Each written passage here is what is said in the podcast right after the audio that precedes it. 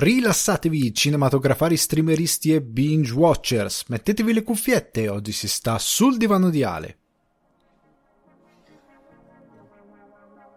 Il pezzo che sentite in sottofondo è So There Are No Fuck Buddies di Sibau e io sono Alessandro Dioguardi, trascendentale presentatore di Sul Divano di Ale che vi ricordo potete trovare su Spotify, iTunes o Apple Podcast, Google Podcast, Deezer, Amazon Music e Budsprout. Se volete supportare Sul Divano di Ale le mire di espansione per un giardino zen migliore potete farlo offrendomi un cappuccino su buymeacoffee.com slash sul divano di Ale. In questa puntata di Sul Divano Reale le news sono state piuttosto curiose e sono state terreno di scontro per una serie di dibattimenti di vario tipo. Bel Air mi deruba dell'infanzia? Ridley Scott è forse impazzito? Netflix ha trovato una nuova particolare via produttiva con l'animazione? Seth Rogen è Babbo Natale? Venendo invece alle domande, quelle vere, come capire quando si ha di fronte un buon montaggio? Rispondiamo a questa domanda. Venendo invece alle recensioni, questa settimana vi propongo delle opere totalmente diverse tra loro eppure contraddistinte da diversi strati di qualità.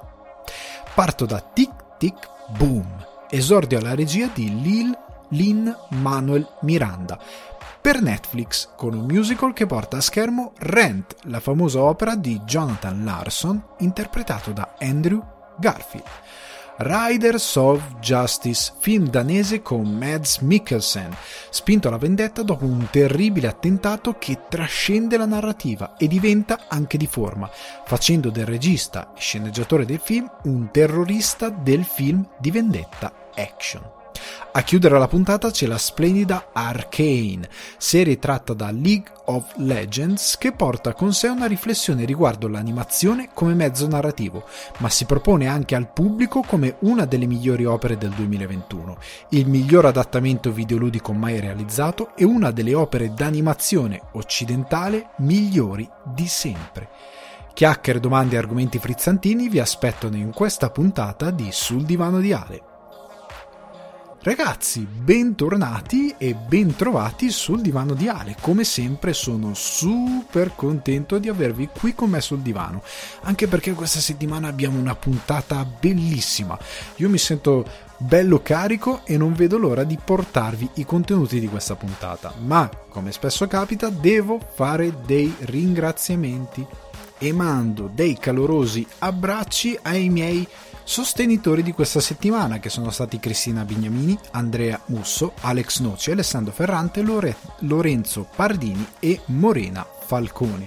Ragazzi, vi ringrazio tantissimo per il cappuccino o i cappuccini come in alcuni casi eh, che mi avete offerto su buymeacoffee.com slash sul divano di Ale. Buy Me Coffee è un servizio di supporto che non è un abbonamento, non è un Patreon, quindi è letteralmente un bar virtuale dal quale potete passare e offrirmi uno o più cappuccini. Alcuni di voi sono dei nomi che conosco, come quello di Alex Noci, Alessandro Musso, quindi sono dei frequentatori abituali del divano e del bar virtuale concessoci da Buy Mia Coffee. Vi ringrazio tantissimo per il supporto, spero che anche questa puntata sia di vostro gradimento e spero che i progetti che vi porto siano di vostro gradimento. Colgo l'occasione per eh, ringraziare anche uno di voi, anzi una di voi, che mi ha mandato un bellissimo dono. Quindi, Roberta, sappi che il tuo dono è arrivato, è sano e salvo.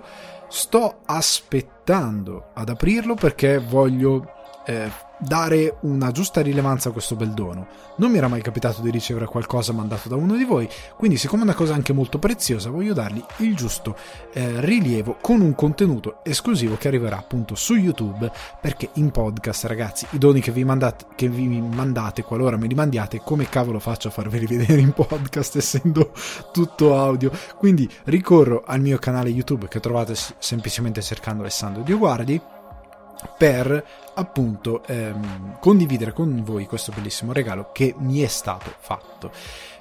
E parlando sempre di contenuti che arrivano, che arriveranno e di cosa significa offrirmi qualcosa tramite il Buy Me Coffee, sappiate che avrete anche accesso a quello che è una sorta di mio diario virtuale dei progressi dei miei progetti, dei progressi del divano e ad esempio eh, una delle cose delle quali ho parlato in esclusiva ai ragazzi, eh, ai miei supporter di Buy Me Coffee, tra l'altro c'è un messaggio molto recente che poi vado a sciorinare, ehm, è riguardato i 12 Days of Christmas, ovvero il progetto che porterò a partire ehm, da il mese di dicembre a partire da Natale, la data la saprete presto, eh, sul mio canale YouTube che è un contenuto esclusivo per YouTube e che servirà a tenervi compagnia durante le feste.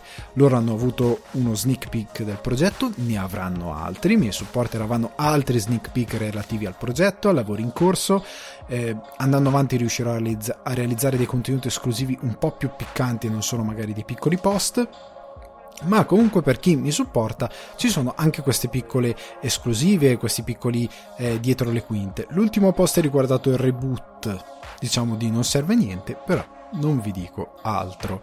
Eh, vi dico solo appunto che da ora in poi si chiamerà ehm, l'arcade di Ale per proseguire spiritualmente sul divano di Ale e avrà una nuova forma che potete già iniziare a vedere tramite Instagram e Facebook, ma successivamente la scoprirete con eh, molto più eh, concretezza col passare delle settimane e dei mesi. Però entriamo nel vivo della puntata, ragazzi. L'introduzione è stata bella corposa. Allora, cos'è successo questa settimana? Non parliamo di news, parliamo di eh, chiacchiericcio, cose che sono successe. Io ho avuto un'esperienza meravigliosa, esperienza meravigliosa per quanto banale, però negli ultimi due anni non è stata banale. E dico due anni perché si quasi sincronizza con la pandemia, perché poco prima della pandemia io avevo comprato i biglietti per uno spettacolo Supernatural eh, di Ricky Gervais. E non sono mai andato a quello spettacolo perché hanno mh, iniziato il lockdown in- internazionali perché sono partiti a cascata in tutta Europa e successivamente nel mondo proprio uno o due settimane prima dello spettacolo una cosa di questo tipo e quindi fu cancellato tutto e io da allora sto aspettando di vedere questo spettacolo di Ricky Gervais eh, martedì sera finalmente sono riuscito ad andare a teatro che era a full capacity quindi era un teatro pieno pieno di persone ovviamente con la mascherina, eh, ovviamente con eh, controllo dei certificati Covid, eh, c'erano tutti diciamo, i controlli in, cor- in, um, in essere. Eh, è stato un gran bello spettacolo. Nel rispetto di quella che è la volontà di Gervais, non vi dico nulla, non vi accenno a bat- cioè non entro nello specifico di battute che può aver fatto o meno. Vi dico solo che lo spettacolo mi è piaciuto molto. Ovviamente è uno spettacolo di due anni fa, quindi con alcuni temi che sono di due anni fa ehm, non che siano invecchiati, sono temi che in larga parte rimangono comunque validi anche adesso. Eh, sono stati un po'. Ehm, ne siamo stati un po' allontanati per via di quello che è successo del Covid, però quando lui ha concepito lo spettacolo erano perfettamente attuali ed erano cose che tutti discutevamo e che ancora in parte discutiamo ancora. Eh, lo spettacolo mi è piaciuto molto, lui è grandioso, lui ha una presenza scenica meravigliosa per essere uno che ha iniziato a fare stand up ora cioè negli ultimi anni non sempre, lui non ha cominciato la stand up, ha cominciato con eh, eh, televisione, scrivendo eh, appunto per la commedia, ha cominciato con altro, addirittura con la musica, eh, quindi lui è partito da altre cose, è arrivato alla stand up dopo, quindi ha uno stile molto suo e um, la cosa che lo contraddistingue, se non avete mai visto niente su Netflix, tra l'altro c'è uno dei suoi spettacoli, questo qua andrà anche questo su Netflix, è una delle cose che ha detto eh, dal palco. Tra l'altro, poco prima di dire una battuta molto truce, che però faceva molto ridere perché nel suo stile.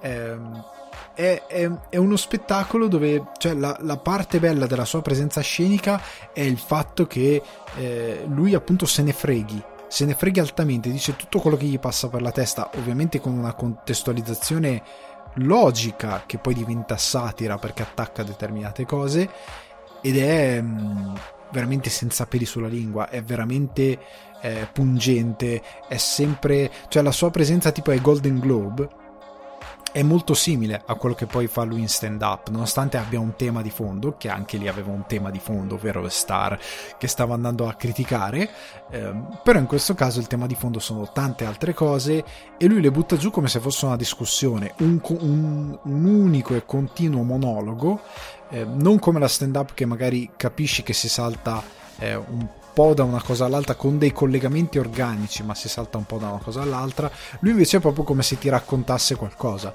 cioè è proprio uno che se viene lì ti intrattiene, un... è leggermente diverso rispetto al solito stand-up comedian. E quello che mi piace è che eh, lui è talmente per me è un essere eccezionale Ricky Gervais, nel senso che lui proprio fa il comico perché non perché c'è questa cosa il comico in verità è depresso, lui ride un sacco lui è chiaro che ogni secondo della sua vita lui prende tutto a ridere, lui la spiega anche che è una cosa proprio nella sua famiglia, che gira, la dice la, spesso nelle interviste, fa due esempi che fanno schiantare per quanto siano assurdi eh, in questo spettacolo, li racconta proprio e ti dà dimensione di chi è Gervais e in che ambiente è cresciuto. Ed è uno che letteralmente si diverte e si diverte tanto e anche durante lo spettacolo quando fa delle battute veramente truci lui stesso scoppia a ridere. Cioè lui è divertito da quello che fa. E tu stai già ridendo poi lui inizia a ridere e tu ridi ancora di più. Dopo che ha fatto la battuta la gente continua a ridere lui va avanti lui cerca di tornare serio ma gli viene di nuovo da ridere perché si diverte davvero a dire quelle cose. E, e capisci quanto è genuina la, la, la sua verve comica eh, vi dico solo che una delle cose che mi ha fatto più ridere è stata una battuta, una gag sostanzialmente, dove lui eh, racconta come Dio ha concepito l'HIV.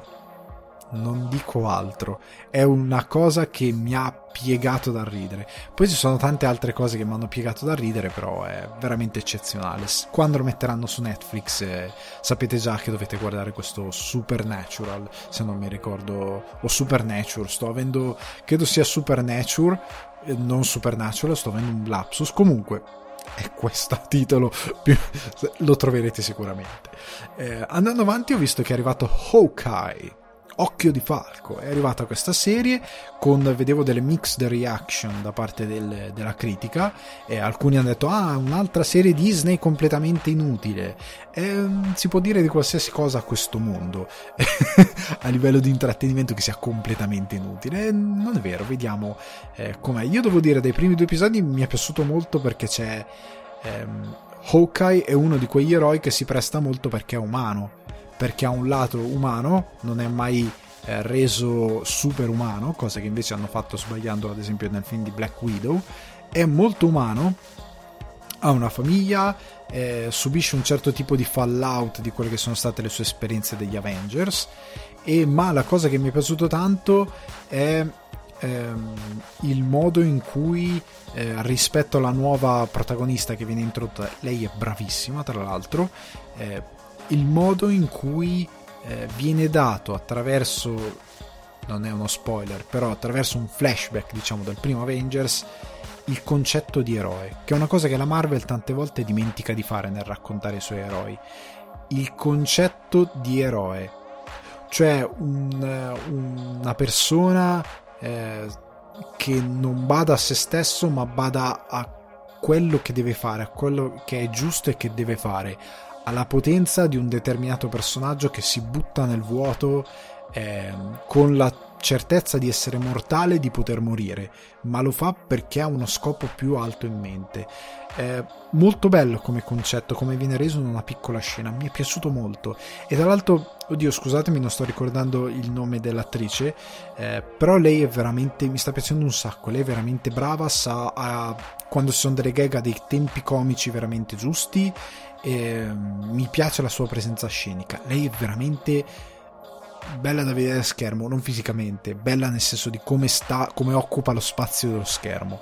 Sta veramente bene. Quindi non vedo l'ora di andare avanti perché per ora mi sta piacendo.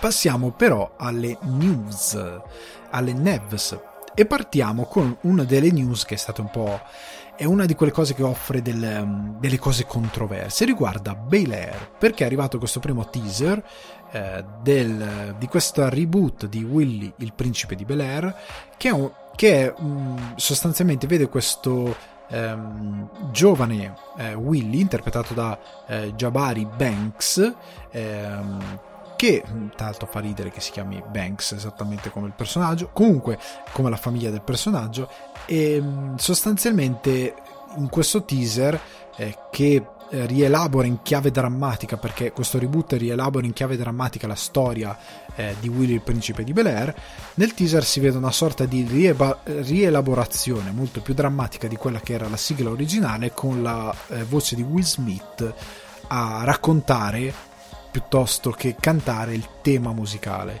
perché nel, nell'originale lui rappava diciamo sulla base qua invece proprio lo, lo racconta ehm, e ehm, questa cosa ha rotto internet. Però prima di andare oltre vi leggo da cinefax.it un comunicato stampa eh, di uno degli showrunner che sono TJ Brady e Rashid Newson che hanno detto nel suo cuore, Bel Air è una storia di formazione che celebra la forza e l'amore della famiglia afroamericana. Siamo rimasti fedeli alla premessa originale della serie. La vita di Willy è sconvolta dopo essere stato costretto a lasciare West Philly, ovvero West Philadelphia, e atterrare a Bel Air con le sue ville recintate e la ricchezza. Tuttavia, la nostra nuova serie porta a Will e la famiglia Banks nel mondo così come lo conosciamo ora che è una cosa, un concetto molto interessante. Sono state già previste due stagioni per questa serie di Peacock che arriverà anche in Italia nel 2022 eh, perché a gennaio il servizio NBC Universal che fa parte appunto di Peacock arriverà su Sky e Now TV o Now.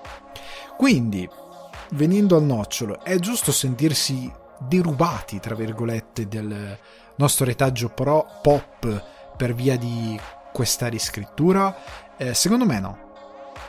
Nel senso che è un sentimento eh, comprensibile. Cioè, il, ehm, il, commentatore, chiamiamolo così meglio, l'uomo della strada, il commentatore eh, è una sorta di uomo della strada di quando non c'erano i social, l'uomo della strada che mi dice, eh, e che però, però, preferisco l'uomo della strada, è molto più romantico come concetto, come Ok, ritorno nell'argomento. L'uomo della strada mi dice: Però Alessandro, io sono cresciuto con Willy il principe di Bel Air. Io so, e io ti dico, io anch'io lo guardavo mangiando le spidi pizza e bevendo il succo di frutta alla pera dal cartone.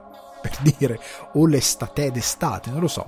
Lo guardavo anch'io, Willy il principe di Bel Air. Quando lo becco, mi piace tuttora guardarlo e mm, nel suo tempo era inquadrato perfettamente, era benissimo, era bellissimo. Will Smith è diventato eh, uno degli attori neri più famosi d'America e nel mondo grazie a Willy il principe di Bel Air. Tutti conoscevano Will Smith. Eh, è stato uno show fondamentale per la televisione dell'epoca a livello di fama, di comunicazione col pubblico. Tanto è una di quelle cose che mi sorprende sempre perché come i Jefferson, Willy il principe di Bel Air, sono sempre state serie tv con protagonisti neri e improvvisamente tutto il mondo è razzista. Quindi io non ho capito come anche in Italia un'intera generazione abbia seguito e tifato per un telefilm dove i protagonisti sono neri e poi guarda la sua realtà e si scopre razzista. Io dico, com'è possibile? Vuol dire che non hai capacità cognitive d'apprendimento. Cioè, com'è possibile? Anche solo per osmosi. Comunque, chiusa parentesi. Eh, la cosa che però eh, capisco di questo discorso che mi fa l'uomo della strada è anche il fatto che questo Bel Air non cancella la tua sitcom. La tua sitcom eh, o sitcom eh, dipende dove vogliamo mettere l'accento, rimane lì, è invariata, lì è, lì rimane e nessuno la sposta da quello che è il tuo retaggio culturale e il tuo retaggio pop. La potrai rivedere sempre. Questa è una riscrittura che può essere interessante come può essere un floppone, perché così come viene descritta, eh, potrebbe essere benissimo una cosa meno teen e più drama con i toni di ora, dell'incipit di Deossi. Se pensate a Deossi, era un ragazzino di Cino, quindi di un quartieraccio di, ehm, de, di Los Angeles, del, del, della parte, de, non di Los Angeles, comunque della, della, contea di Orange County, che è enorme. L'altro io ci passai quando andai in California da Orange County. Comunque, ehm, un ragazzino di un quartiere povero che si ritrova improvvisamente in mezzo ai ricchi Cioè, quella. Eh, li, la cosa più iconica della prima stagione, che una delle cose più iconiche è lui che eh, litiga con i ragazzini, sai cosa mi piace i figli di papà? Niente, gli dà il pugno. È molto ganza questa cosa qui. In questo caso ancora con eh, ancora una certa paura verso ehm, non paura, proprio razzismo verso i neri, ehm, soprattutto in America, un certo tipo di eh, società ancora non del tutto aperta a certe cose, soprattutto nell'alta società, nonostante ci sia, ci sia stato un presidente nero, ora la vicepresidente è una donna, ehm, non vorrei dire una vaccata, non credo, non ispanica, però comunque ehm, non bianca, ecco. Nonostante ci sia stato un cambiamento nella società, però siamo appena usciti dalla presidenza Trump che ha riportato l'America indietro di 15 anni, anche 20, eh, diciamo che c'è ancora molto da dire e di cui parlare eh, con Bel Air e secondo me può essere una gran bella occasione. Potrebbe essere una vaccata atroce, atroce, però potrebbe essere una buona serie. Sta di fatto che per quanto io ti capisca, uomo della strada, il nostro Willy il principe di Bel Air rimane sempre lì e noi potremo sempre ehm, andare a rifugiarci in quell'intrattenimento senza guardare Bel Air o senza ehm, per quanto si possa gradire o meno Bel Air senza ritenerlo come una eh, cancellazione pop di quello che è stato sappiamo tutti da dove deriva ok? E rimarrà per sempre Willy il principe di Bel Air, anche per impatto che ha avuto a livello culturale e televisivo. Magari questa serie cadrà nel dimenticatoio dopo appunto le due stagioni che hanno programmato. Non possiamo saperlo, quindi è inutile fasciarsi la testa prima. Andiamo avanti perché il buon Ridley Scott ha perso la brocca in generale, ultimamente si è abbastanza capito, ma soprattutto dopo aver annunciato il film su Napoleone e il sequel del Gladiatore, non ne voglio proprio parlare, in un'intervista a BBC Today ha dichiarato che arriverà una serie tv basata su Blade Runner. Eh, Variety riporta che il regista inglese sta lavorando alla sceneggiatura del pilot eh, per una serie che sarà composta in totale da 10 episodi. Eh, io ho un po' dei dubbi, nel senso Blade Runner secondo me è un... Eh, è, è un eh, è un unicorno, cioè è un fenomeno talmente particolare e delicato che è difficile ehm, riuscire a, a ricrearlo. Tant'è che anche il sequel di Villeneuve è una cosa un po' staccata da Blade Runner, è una cosa un po' diversa. Ha cercato di rincorrere certi toni, ma secondo me ehm, andiamo oltre, eh, andiamo da qualche altra parte. Perché è una di quelle cose che è una serie di eh, fattori perfetti che in qualche modo si uniscono e mh, mm, c'è di mezzo il tempo, il tempo, presente di quando è stata prodotta quella pellicola, c'è di mezzo l'autore in quel momento, gli sceneggiatori in quel momento, le influenze dal libro di... Mm, ehm, su cosa sognano le pecore, le pecore elettriche. Adesso non mi ricordo se questo sia il titolo giusto. Però comunque ci sono eh, molte influenze eh, di quando è stato prodotto questo film che lo portano secondo me a essere abbastanza unico. Non so, una serie, TV, una serie TV potrebbe funzionare tantissimo o potrebbe essere una vaccata.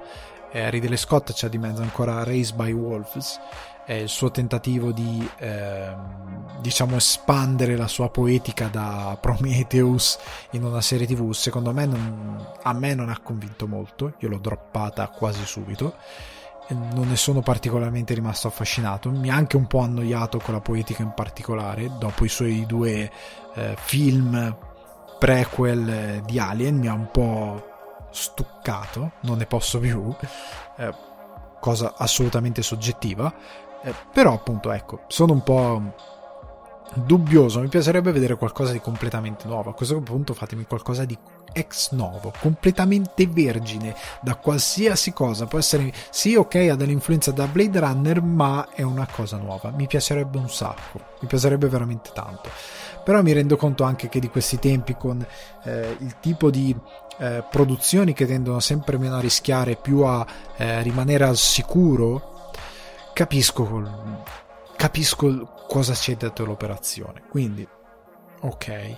Il problema di Scott, il motivo per cui stavo dicendo è un po' impazzito, perché a Margins è stato un suo rant eh, riguardo i millennial, che secondo lui sostanzialmente The Last 2, il suo flop, dovuto al fatto che i millennial che sono addicted, sono ehm, completamente eh, assuefatti dagli smartphone e quindi il film è andato male per quello, perché non sono in grado di seguire un film come The Last 2.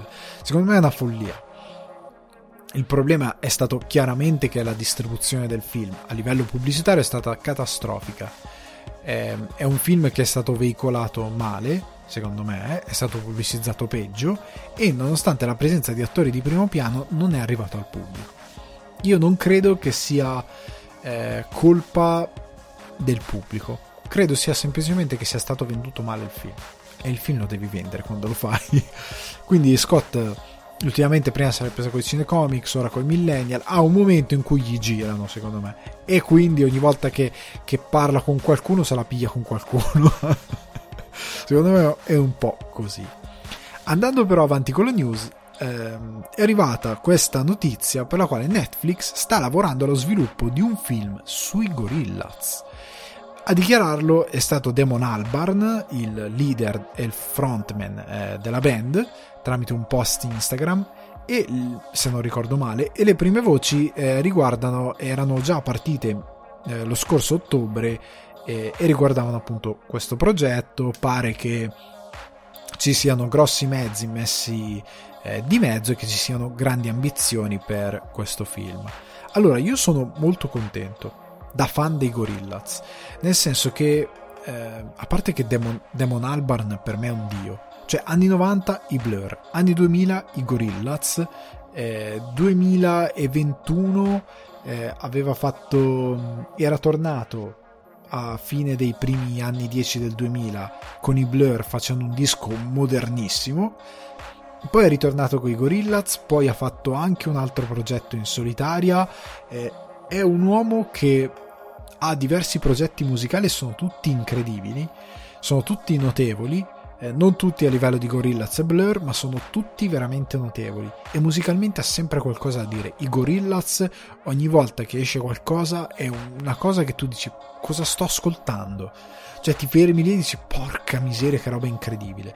E io ci sono degli album che tuttora macino eh, perché sono veramente fantastici e mi è sempre piaciuto l'idea cavolo, nei primi fine 90, primi 2000 di creare una band sostanzialmente virtuale.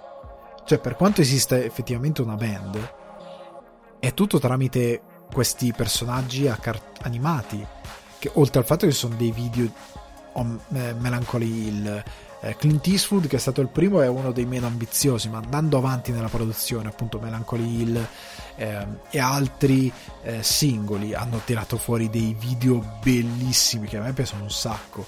Eh, hanno un livello artistico considerando il, il, budget piuttosto relativo da video musicale che è lodevole. Eh, tuttora fanno delle cose interessanti. Io credo che anche quest'idea, non so se avete mai visto dei concerti, io non sono mai andato a vedere in concerti Gorillaz, però ho visto eh, dei concerti che passano su MTV così, loro non si esibiscono loro, sono loro dietro questi schermi e negli ultimi anni dietro gli schermi, se prima c'erano le loro silhouette, ora ci sono questi enormi schermi che proiettano eh, le loro controparti animate che si muovono, credo addirittura seguendo i loro movimenti effettivamente sul palco. Quindi è una roba fichissima anche a livello di esibizione hanno portato questo progetto oltre e io gli voglio troppo bene. Non vedo l'ora di capire eh, cosa potranno fare, se sarà un musical animato, non so cosa può essere questo progetto. Però mi interessa un sacco perché hanno un character design meraviglioso e spero sia un gran bel progetto. Se Netflix e poi andremo nelle recensioni ne parleremo punta tanto sull'animazione come si deve e fa dei progetti come si deve con- andate avanti, cioè continuate a farli perché questa è la via. Però poi ne parleremo in modo più esaustivo. Altro progetto ehm, animato, però più relativo al tempo presente, ovvero al Natale, Santa Inc., che è la nuova serie di HBO Max in stop motion dai creatori di Sausage Party. Non so se ricordate il film, io lo vidi addirittura al cinema, in quanto fan accanito di Seth Rogen, lo vidi addirittura al cinema. Allora, il, ehm, questo cartone che arriverà su HBO Max il 2 dicembre, spero lo portino anche su Sky, eh, Now e le varie prat- piattaforme che generalmente distribuiscono roba HBO eh, e Warner perché non puoi distribuirla a marzo, devi per forza distribuirla a Natale, quindi spero che abbiano degli accordi per distribuirla adesso. E c'è questa protagonista Candy che è un'elfa che sostanzialmente è stufa del eh, maschilismo del Polo Nord e vorrebbe diventare lei la prima Babbo Natale donna della storia, perché il Babbo Natale è uomo, è un circolo di uomini e non ci si può entrare sostanzialmente, come la nostra società. E quindi eh, c'è questa Candy, doppiata da Sarah Silverman, se conoscete eh, la, la commediante, non so se la conoscete, e Babbo Natale invece è interpretato da doppiato da Seth Rogen meraviglioso. Se non avete visto il, il, trailer, lo avevo linkato in una storia questa settimana, appena l'ho visto. Se non l'avete visto, andate a cercare Santa Inc. È veramente ganza. La showrunner è Alexandra Rushfield e mm, poi ci sono alla produzione lo stessa eh, Sarah Silverman e lo stesso Seth Rogen. E io non vedo veramente l'ora di vedere questa serie perché sono troppo curioso. Oltre al fatto che la stop motion sembra fatta veramente bene.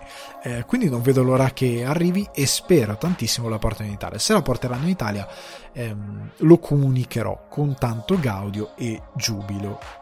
Passiamo però alle domande. Anche questa settimana abbiamo le vostre domande e ne abbiamo una di un, un domandatore seriale che è Stefano G87 che mi scrive che mi scrive e mi chiede Ciao Ale, volevo farti una domanda per il podcast. Strano, eh?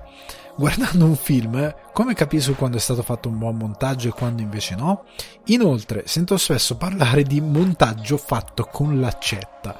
Cosa si intende? Grazie mille, come sempre. Allora, grazie a te prima di tutto Stefano. Eh, allora, mi fai una domanda complessa, nel senso che io per rispondere a questa domanda dovrei sedermi in cattedra, in cattedra e fare una lezione di eh, montaggio che non è possibile ovviamente né in, in, eh, per chi mi sta guardando in questo momento su YouTube né per chi mi sta ascoltando tramite podcast. Per quelli tramite podcast è ancora peggio perché dovrei dare dei riferimenti visivi ehm, o comunque dare delle spiegazioni ehm, molto accurate che in questo momento non posso dare. Io dico solo che appunto avevo consigliato dei libri per, um, per il cinema che per me sono stati fondamentali. Uno di questi parlava proprio del montaggio. Eh, quindi ti rimando alla puntata, non, quella, non la 89 ma la 88 se non vado errato. Per chi mi guarda su YouTube metterò in descrizione il link al, al, video di riferimento dove c'è anche il consiglio del, del video eh, del libro di montaggio però al fine di rispondere quantomeno in modo sufficientemente esaustivo a questa domanda parliamo un attimo di montaggio allora in modo ovviamente grandi linee ragazzi non prendetela come un, un'indicazione esaustiva e completa sul montaggio ripeto, non posso farla in questa maniera. Però a grandi linee, per sommi capi, il montaggio è molto importante perché il cinema si forma di eh, moltissimi elementi che devono funzionare tra loro al fine di ehm, far funzionare l'illusione del cinema. Non è solo il regista eh, che mette eh, tutto per far funzionare un film. Un regista deve anche interessarsi del montaggio, tant'è che è per questo che è molto importante quando si parla di director's cut e quant'altro, perché per quanto ci sia una figura della quale il regista si fida ciecamente, il regista vuole avere il controllo sul montaggio, per fare in modo che sia esattamente come lo vuole, per fare in modo che la storia fluisca come la vuole e anche per dargli un determinato ritmo perché il regista, anche se storyboarda questo universo e quell'altro nel ideare il framing del film, il montaggio è quello strumento che poi effettivamente prende tutto il girato, prende tutte queste,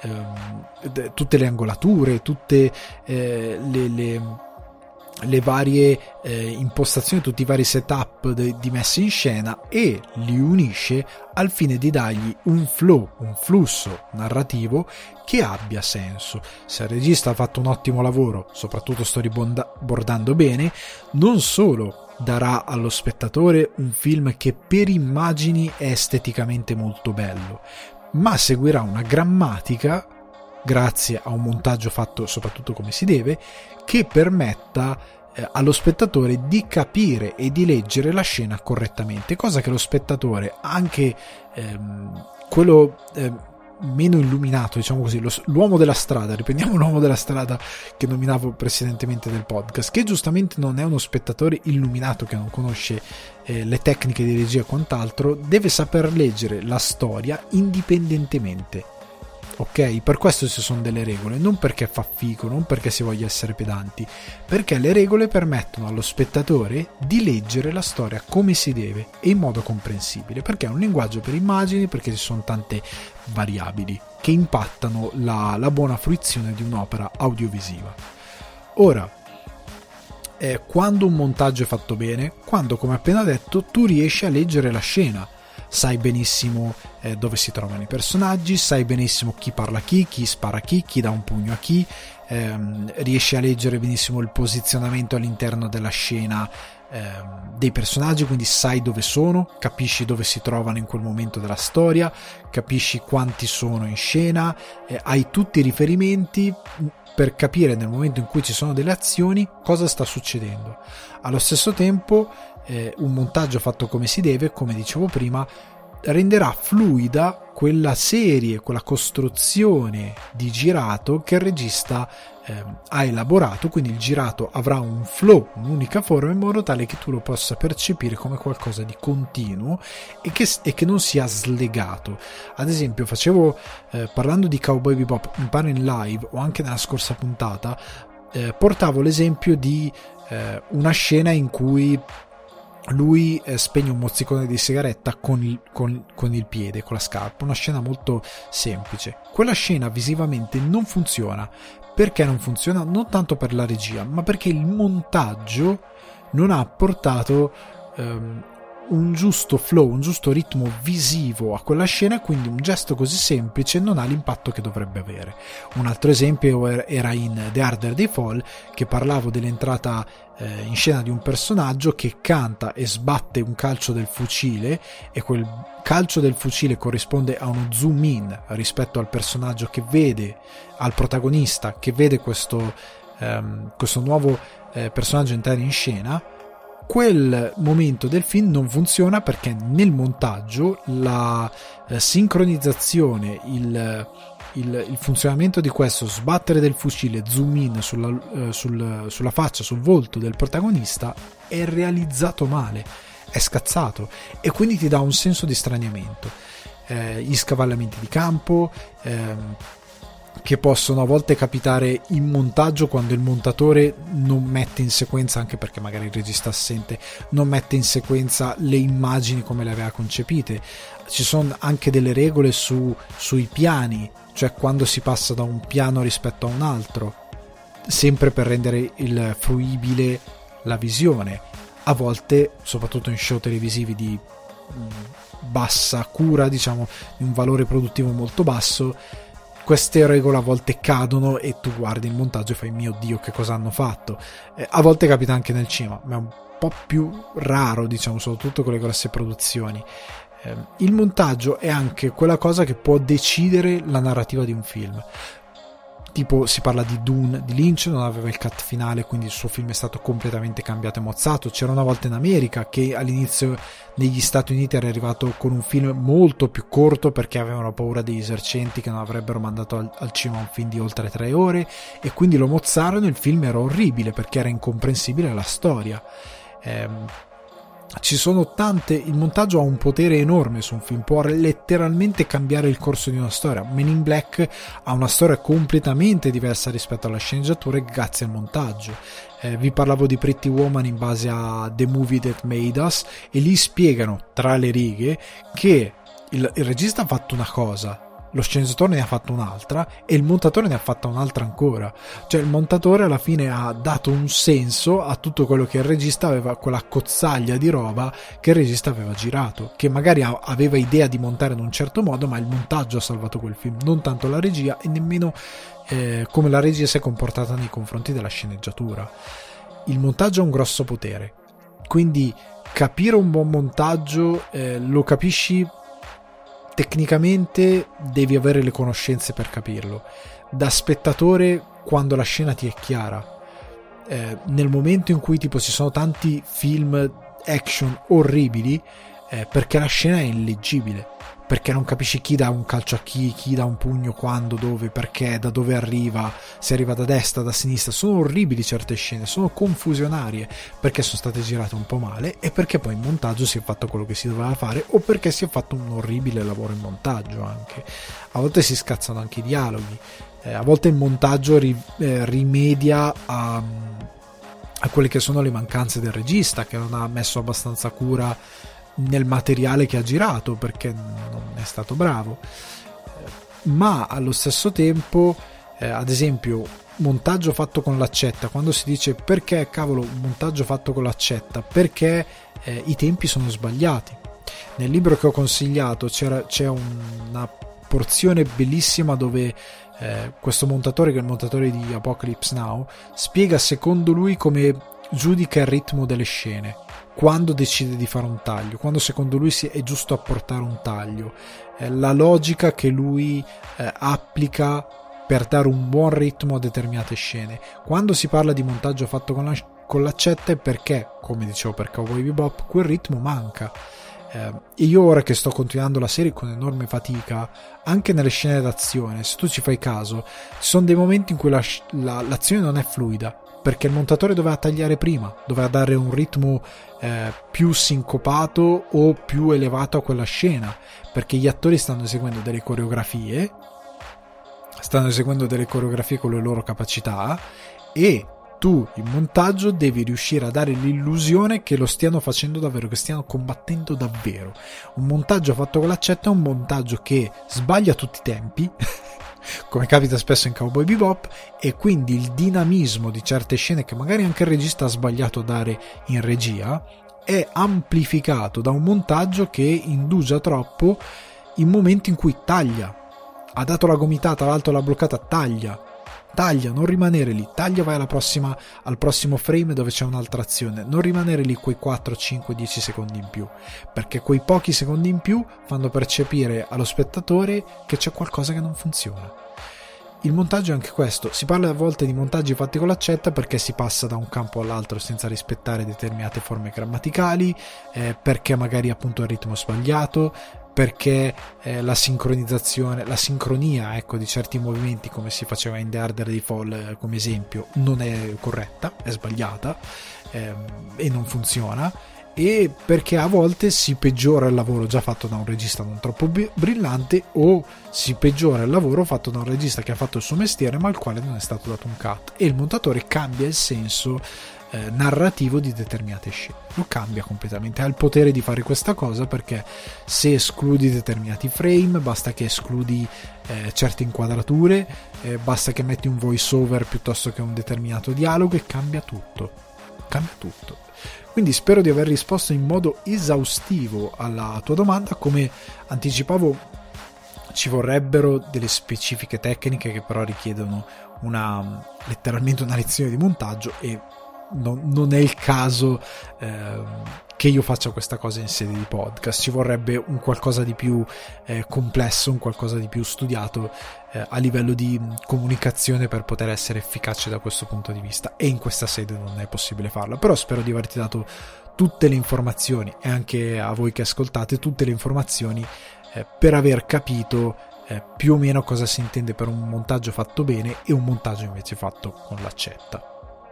Veniamo invece alle recensioni. E questa settimana abbiamo delle bellissime recensioni. E parto da Tic Tic Boom, regia di Lynn Manuel Miranda, eh, sceneggiatura di Steven Levinson con Andrew Garfield, Robin De Jesus, eh, Alexandra Ship, Joshua Henry, Judith Light e Vanessa Hudgens o Hudgens. Eh, Tic Tic Boom è tratto da Rent, che è una, eh, un musical di Jonathan Larson e che è stato incredibilmente importante per um, Broadway. È stato uno di quei musical che è andato a teatro per moltissimi anni e che ha cambiato eh, il modo di fare musical a, a Broadway. Perché non si intitola Rent? guardate il film, lo scoprirete. il film è su Netflix. E, um, guardando il film scoprirete la storia di questo Jonathan Larson che sostan- sostanzialmente in Rent eh, mette eh, in scena in modo quasi autobiografico la sua eh, lotta per diventare effettivamente un, uno scrittore di musical, un compositore di musical, perché Larson era un bravissimo compositore, un bravissimo scrittore eh, di testi, un creativo quasi ineusa, ineusa, inesauribile, eh, che sfortunatamente è morto troppo presto ma soprattutto ha passato moltissimo tempo a non riuscire a portare al pubblico tutte, ehm, tutti i suoi desideri, tutte le sue fantasie e a poter esprimere il, la sua voglia eh, di raccontare queste storie attraverso il musical. Eh, la storia da questo punto di vista devo dire che è molto bella, cioè qua partendo proprio dalla scrittura si poteva scendere molto facilmente nel banale, cioè nel senso perché già parlando di questa cosa voi vi immaginerete un musical tutto solare eh, dove sostanzialmente eh, c'è questo eh, artista che è super bravo e super perfetto che però eh, ha un sacco di porte in faccia. È tipo Bohemian Rhapsody dove lui è già Freddie Mercury ancora prima di iniziare a essere Freddie Mercury lui è già un grande. Gli, gli buttano le porte in faccia perché sono degli idioti e non capiscono la grandezza di Queen. Qua non è così. Eh, qua si racconta eh, di un autore di un creativo che ha quasi 30 anni lui sta per compiere 30 anni, questa è parte integrante della narrativa, che lui sta per compiere 30 anni, ha questo fardello che alla sua, ben prima di, dei 30 anni molti artisti erano super affermati, erano famosissimi e, e lui invece è ancora lì che non riesce ad avere il suo breakthrough, cioè sua ehm, il momento in cui riesce a sfondare e quindi inizia ad avere ansie, inizia a questa ehm, questa sua play, questo suo musical che è il suo lavoro più intenso perché ci sta lavorando da anni, punta tutto su quello, fa il cameriere, eh, inizia ad avere paura di diventare un cameriere che ha il lobby del, del, del, della composizione musicale ma non è veramente quello, quello che fa.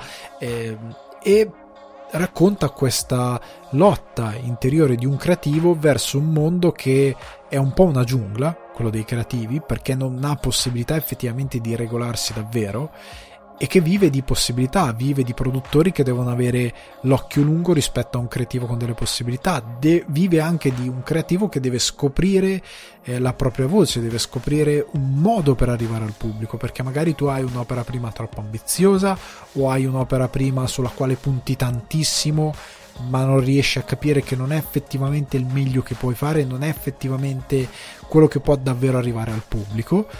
Ed è un, uh, un ambiente che è fatto di trial and error come videogame, cioè devi continuare a provare, a provare insistentemente. E a volte ci sono dei cani assoluti che riescono semplicemente perché hanno provato più degli altri, non perché sono stati più bravi. In questo caso c'è un bravissimo eh, autore che però fa fatica a venire fuori e racconta questa cosa ed è molto onesto da questo punto di vista perché non c'è neanche la, il cliché eh non arrivo a pagare le bollette questa cosa qui non scende mai in dei cliché è un po' più complesso si fonda molto sul protagonista sulla sua ehm, ansia ma soprattutto eh, unendo anche poi gli aspetti tecnici. La cosa che ho gradito è che eh, i musical a volte spiazzano il pubblico perché? Perché uno sta andando a fare la spesa a un certo punto inizia a cantare, tutti cantano, tutti ballano, eh, ballano lanciandosi le banane, i cocomeri, gli avocado e diventa tutto surreale. Ok? Tanti si straniscono per questo, io lo capisco. Eh, e soprattutto in cinema questa cosa molto spesso non funziona. Devi fare una traduzione, devi apportare una giusta traduzione che dia senso in base al linguaggio filmico, al mezzo filmico, eh, quello che stai guardando, ovvero un musical con della gente che canta e balla. Per me, Lin Manuel Miranda, con questo suo film per Netflix, qualora non avessi già stressato in precedenza, lo dirò anche dopo, in questo suo film per Netflix trova una chiave di volta eh, per riuscire a dare un senso filmico al suo musical. Quindi l'idea che loro cantino e ballino in scena ha un senso, come ha un senso il fatto che molte volte tu veda del, il, formato di quello che vedi cambia e diventa quello di vecchie telecamere. è tutto è giustificato a livello narrativo per quanto riguarda il linguaggio visivo e anche tu da spettatore il fatto che loro a un certo punto iniziano a cantare e a ballare eh, lo rendi credibile perché certe esibizioni sono tenute molto a freno eh, Lin Manuel Miranda c'è a dire che conosce molto bene questo spettacolo perché ne è stato protagonista, ci ha recitato molto ehm, e, e, e, quindi è, è, palese che lui lo, lo, senta dentro. Fa anche una piccola parte, ma è pieno comunque a parte gli attori che ho citato di piccoli attori conosciuti e famosi che fanno delle piccole parti all'interno di eh, questo Tic Tic Boom. Comunque, al di là di questo, lui ha trovato una via per tradurre il musical in cinema rendendo credibili anche delle sezioni un po' sopra le righe perché sostanzialmente questa storia ti viene raccontato in modo tale eh, che sia lo stesso eh, Steven, eh, Jonathan Larson scusate, a raccontare la storia.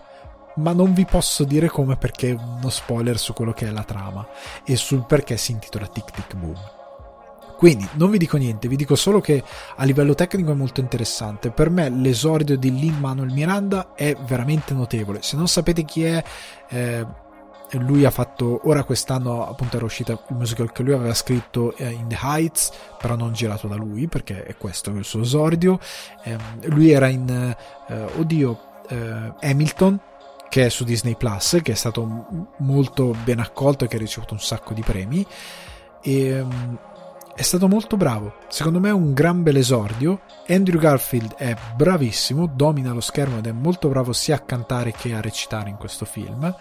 E mm, la cosa che gradisco, appunto, ripeto, è che sia un musical, però è un musical che si muove tra il biopic, mm, cinema e il musical da teatro. Si muove tra queste due cose e le fonde molto bene. Tra l'altro è ambientato negli anni 90, eh, proprio nel 1990, quindi è un periodo che prima di tutto, grazie Lin Manuel Miranda, non viene stupidamente ostentato con tutti quegli appigli che il pubblico si può ritrovare quando si parla di anni 90.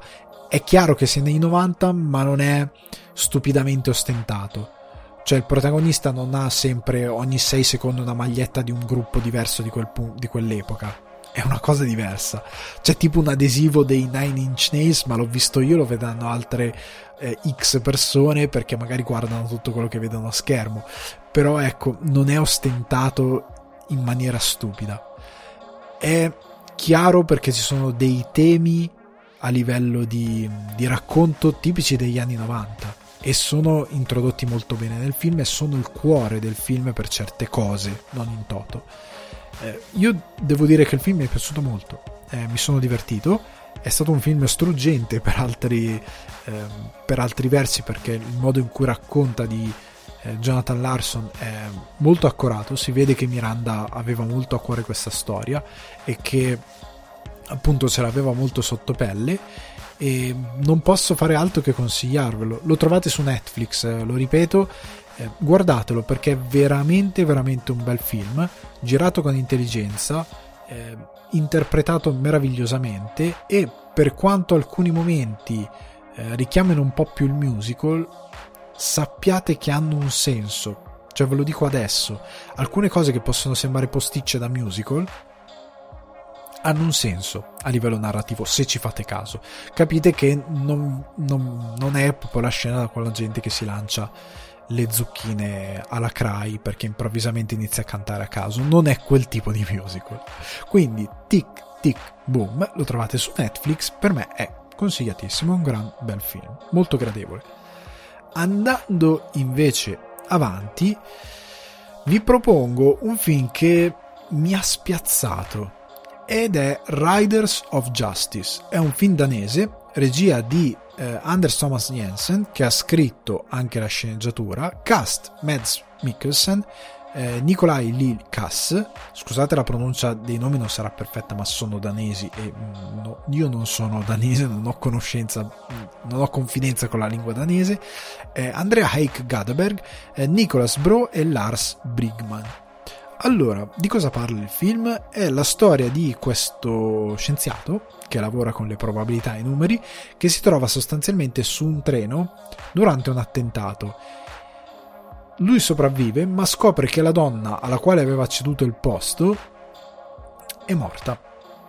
Eh, preso dal senso di colpa, anche vedendo la figlia eh, che è rimasta in vita di questa donna, eh, cerca di capire se questo incidente è stato un incidente, come viene eh, riportato dai media o se c'è qualcosa di più sotto.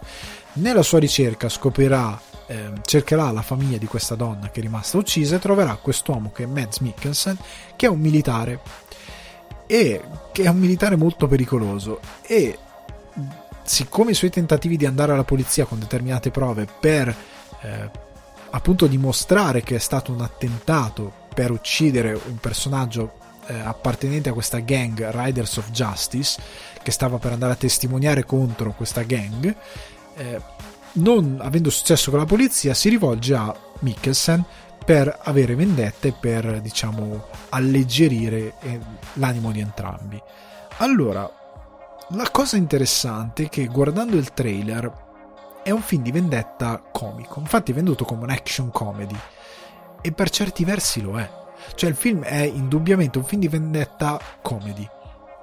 Molti di questi personaggi, le spalle comiche sono tutti questi personaggi ehm, legati a questo scienziato, questo ehm, ehm, statista eh, questo eh, ingegnere informatico, eh, questa, questi due ingegneri informatici che uno è fissato con riconoscimento facciale, altre cose, un altro è una sorta di hacker che recupera informazioni, eccetera, eccetera. Questi personaggi sono, diciamo, le spalle comiche, anche se ehm, il, il, lo scienziato che studia probabilità statistiche è un po' più drammatico degli altri due. Come lo è dr- drammatico il personaggio di Mikkelsen. La cosa però divertente è che questa impostazione di base che può sembrare, ridi- può sembrare abusata perché ah il film di vendetta andrà a ammazzare tutti John Wick con le risate. No perché il film prende una piega prima di tutto drammatica ma incredibilmente seriosa in alcuni lati che ti lascia un po' spiazzato. Allora prima di tutto per questo dicevo nell'introduzione, ecco piccola parentesi prima di andare oltre, che il regista è un po' un attentatore anche lui, perché è un terrorista del suo film perché nel, un, nel, voler fare un film di genere di intrattenimento dove lui sostanzialmente vuole fare un film di vendetta con le spalle comiche per farti ridere in verità ci mette delle riflessioni molto molto molto interessanti. Prima di tutto su ehm, la vendetta stessa. Cioè ehm, mette in correlazione essendo un attentato sul treno eh, il fatto che noi nell'elaborazione del, del lutto, nell'elaborazione di determinate cose che ci accadono nella vita, rifiutiamo l'idea che il caso esista. E questo scienziato che elabora i numeri non accetta questa cosa e cerca attraverso la sua conoscenza attraverso qualcosa che è l'incipit del film, anche se in modo molto eh, blando, ma poi se ci pensate guardando il film capite che quella cosa vi era stata suggerita già all'inizio, lui cerca di dare una, reaz- una, una, una razionalità a qualcosa che è più grande di lui e che a un certo punto lui è conscio di aver capito e che questa cosa in un certo senso lo porterà a una nuova conclusione riguardo alla moralità della vendetta e, la, e, riguardo l'esistenza del caso, perché tutto il film è una sorta di butterfly effect, non il film con Ashton Kutcher, ma nel senso eh, di avere quell'idea che il battito di una farfalla può cambiare gli eventi. E il film è tutta una serie di eventi piccolissimi che piano piano portano a qualcosa che creano questa serie di eventi che però tu non puoi ricollegare davvero a qualcosa che ha messo in moto tutto questo. Non troverai mai eh, soluzione a questa cosa. Si interroga su questa cosa il film. Dice possiamo trovare... E il film cerca di dare una soluzione a quest'idea. L'idea di poter trovare eh, ordine nel caos. Di accettare che la matematica per certi versi è caos. Perché giochi con un dado che non ha eh, una manciata di facce, non ha sei facce, ne ha 400 miliardi e queste 400 miliardi di facce possono portare ad altre ehm, a una cascata a domino di eventi completamente imprevedibili messi in moto da qualcosa di randomico ed è molto interessante come ci riflette perché lo fa su un livello eh, umano e attraverso i personaggi, attraverso questo personaggio, attraverso la figlia di eh, Mads Mikkelsen, ehm, attraverso, eh, e poi, attraverso il lutto, l'idea dell'elaborazione del lutto, e poi si muove su altri argomenti come eh, la violenza. La violenza in questo film è super glaciale, cioè non vi aspettate una cosa che a un certo punto Matt Mikkelsen comincia a fare prese tipo MMA o arti marziali. Lui è un militare, lui sa sparare in modo tattico e quello che fa è muoversi in modo tattico. Quando lui uccide qualcuno è metodico. Lui arriva, si muove eh, come un militare in modo quasi super quadrato super freddo e spara per uccidere. Due, tre colpi, uccide, punto. Alla testa, al petto o al petto alla testa per essere sicuro che quell'altro è morto. È incredibilmente metodico. Le scene d'azione durano poco, sono d'impatto perché ti lasciano così, perché fai porca miseria che, che che violenza, perché lui è veramente metodico e veramente glaciale nel modo di uccidere, quindi ti lasciano molto, ti colpiscono, ma allo stesso tempo eh, ti danno idea di come, eh, anche tramite questi personaggi, di come la violenza non sia una cosa che puoi passare tramite un videogame, tramite un video YouTube, cioè la puoi passare nel senso di qualcuno che proverà a imitarla. Chiariamoci, però ammazzare eh, una persona o compiere una violenza a una persona nel mondo reale è pesante, indipendentemente da quanta rabbia tu possa avere, richiede un, una spinta in più che probabilmente è già dentro di te, cioè qualcosa che tu naturalmente hai già e, e che è stimolata da determinate cose che sono nella tua testa perché sennò è molto difficile. Tu puoi essere frustrato quanto vuoi, ma la violenza è una cosa diversa ehm, è una cosa insita, è una cosa che ad esempio io ho fatto box per anni, è una cosa che ti spiegano box. Ci sono delle persone che vanno a pugilato, imparano eh, le, le, le, parti basilari eh, della box, sono bravissimi, li vedi al sacco, i colpi sono puliti, hanno una tecnica perfetta, salgono sul ring e non riescono a tirare un, cazzo, un cazzotto. Ma non perché hanno davanti degli avversari che li intimidiscono, ma perché non hanno quella scintilla che li porta poi a combattere perché combattere è un'altra cosa. Hai un avversario che risponde ai colpi e soprattutto tu devi avere la volontà di far male a quell'avversario. Indipendentemente da qual è quello che c'hai in testa, da cos'è quello che c'hai in testa. La violenza in questo film è la stessa cosa. Finti vuole dire questo. Non è facile prendere un fucile e mettersi a sparare a tutti. È una cosa che nella testa deve avere qualcosa che ti porta a fare quello.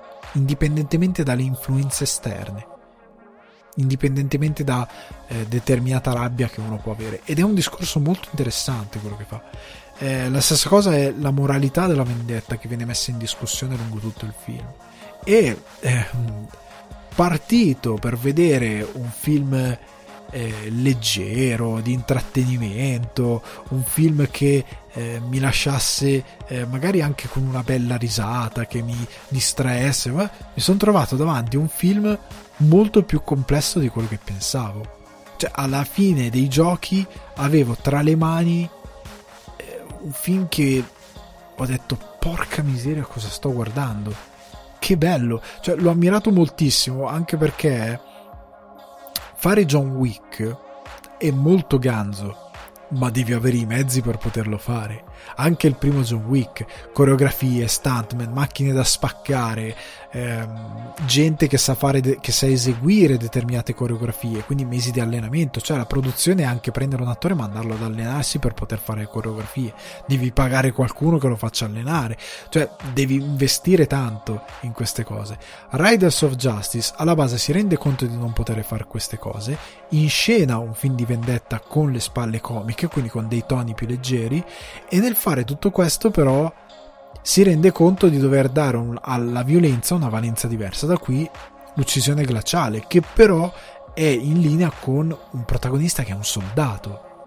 Non è un assassino, il Baba Yaga, è una mitologia diversa, è, siamo nella realtà. Lui è un soldato che sa fare quel mestiere. La violenza insita in quello che lui fa. E in tante discussioni questa cosa viene tirata fuori. Sono dei personaggi che tirano fuori. È molto sottile, molto intelligente. Come è molto intelligente la costruzione dei personaggi. I personaggi secondari, le spalle comiche non sono buttate lì, non sono dei buffoni. C'è uno di loro che è pazzo come un cavallo, è veramente pazzo, non è violento per niente, cioè è, è Mahatma Gandhi, è completamente è avulso dalla violenza, però è matto, cioè è matto proprio di testa. Eh, e fa delle cose che di, anche comiche che tu dici porca miseria ma cosa stai facendo? E fa anche una cosa drammatica tra virgolette a un certo punto che tu dici ma cosa stai facendo? Eh, la stessa cosa vale per alcuni personaggi che entrano lungo la narrazione che eh, ti lasciano scioccati per quanta maturità hanno nella loro scrittura nonostante siano incredibilmente secondari. Cioè sono proprio eh, marginali alla storia.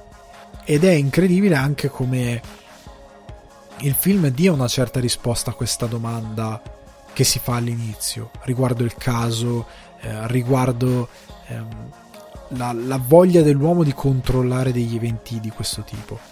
Ed è veramente, mi, mi ha davvero sorpreso perché è una produzione molto intelligente, è un film molto intelligente che è scritto bene, girato bene ed ha degli attori bravissimi. Il cinema danese tira sempre fuori delle cose molto interessanti anche quando fa sostanzialmente cinema di intrattenimento perché non lasciatevi magari ingannare da certi discorsi che ho fatto, è di intrattenimento, cioè vi divertite a guardarlo, non è che vi annoiate, non è che loro stanno 4, 40 minuti a parlare a un tavolo, è un film di intrattenimento, vi fa ridere, eh, vi soddisfa con l'azione, è un bel film da, da quel punto di vista, non è un film che si appiattisce e toglie l'azione, toglie, non è un film che vi vende un concetto che poi non vi dà, ve lo dà, però porta tanto altro in primo piano e in secondo piano ed è molto interessante. Quindi Riders of Justice non so, al momento non mi risulta sia stato distribuito in Italia. Eh, io lo considero un film 2021 perché è uscito in Danimarca nel 2020, però è rimasto in Danimarca, è stato distribuito nel resto dell'Europa nel 2021. Cioè, quindi per me rientra nei film usciti nel 2021. Sa- sappiatelo per il discorso anche del divano d'oro di fine anno. Andiamo avanti però all'ultima recensione di questa puntata che prenderà molto tempo perché ho tantissimo da dire, che è Arcane. Settimana scorsa ho finito eh, Arcane, sono uscite le ultime due, tre puntate scusate, di sabato e quest'opera tratta da League of Legends, quindi è un adattamento videoludico per la regia di sono diversi registi, Pascal eh, Cheror, Maud Delord, eh, Jerome Combe, è scritta da Christian Link e Alex Yee, eh, cast Hailey Stanfield, eh, Ella Purnell, Kevin Aleandro, Harry Lloyd, Jason eh, Spisak e JB Blank. Allora, eh, racconto la trama a grandi linee e specifico una cosa per chiunque non abbia ancora visto questa serie Netflix. È una serie animata Netflix e anche se tratta da un videogioco, ve lo dico adesso, che voi abbiate mai giocato un videogioco in vita vostra, che voi abbiate giocato LOL o meno, che voi non abbiate fatta nessuna di queste cose, che voi non giochiate nemmeno scacchi, non importa, la serie è perfettamente godibile.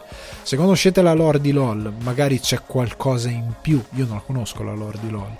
Ehm, nonostante ci abbia giocato, ci abbia giochicchiato per provarlo.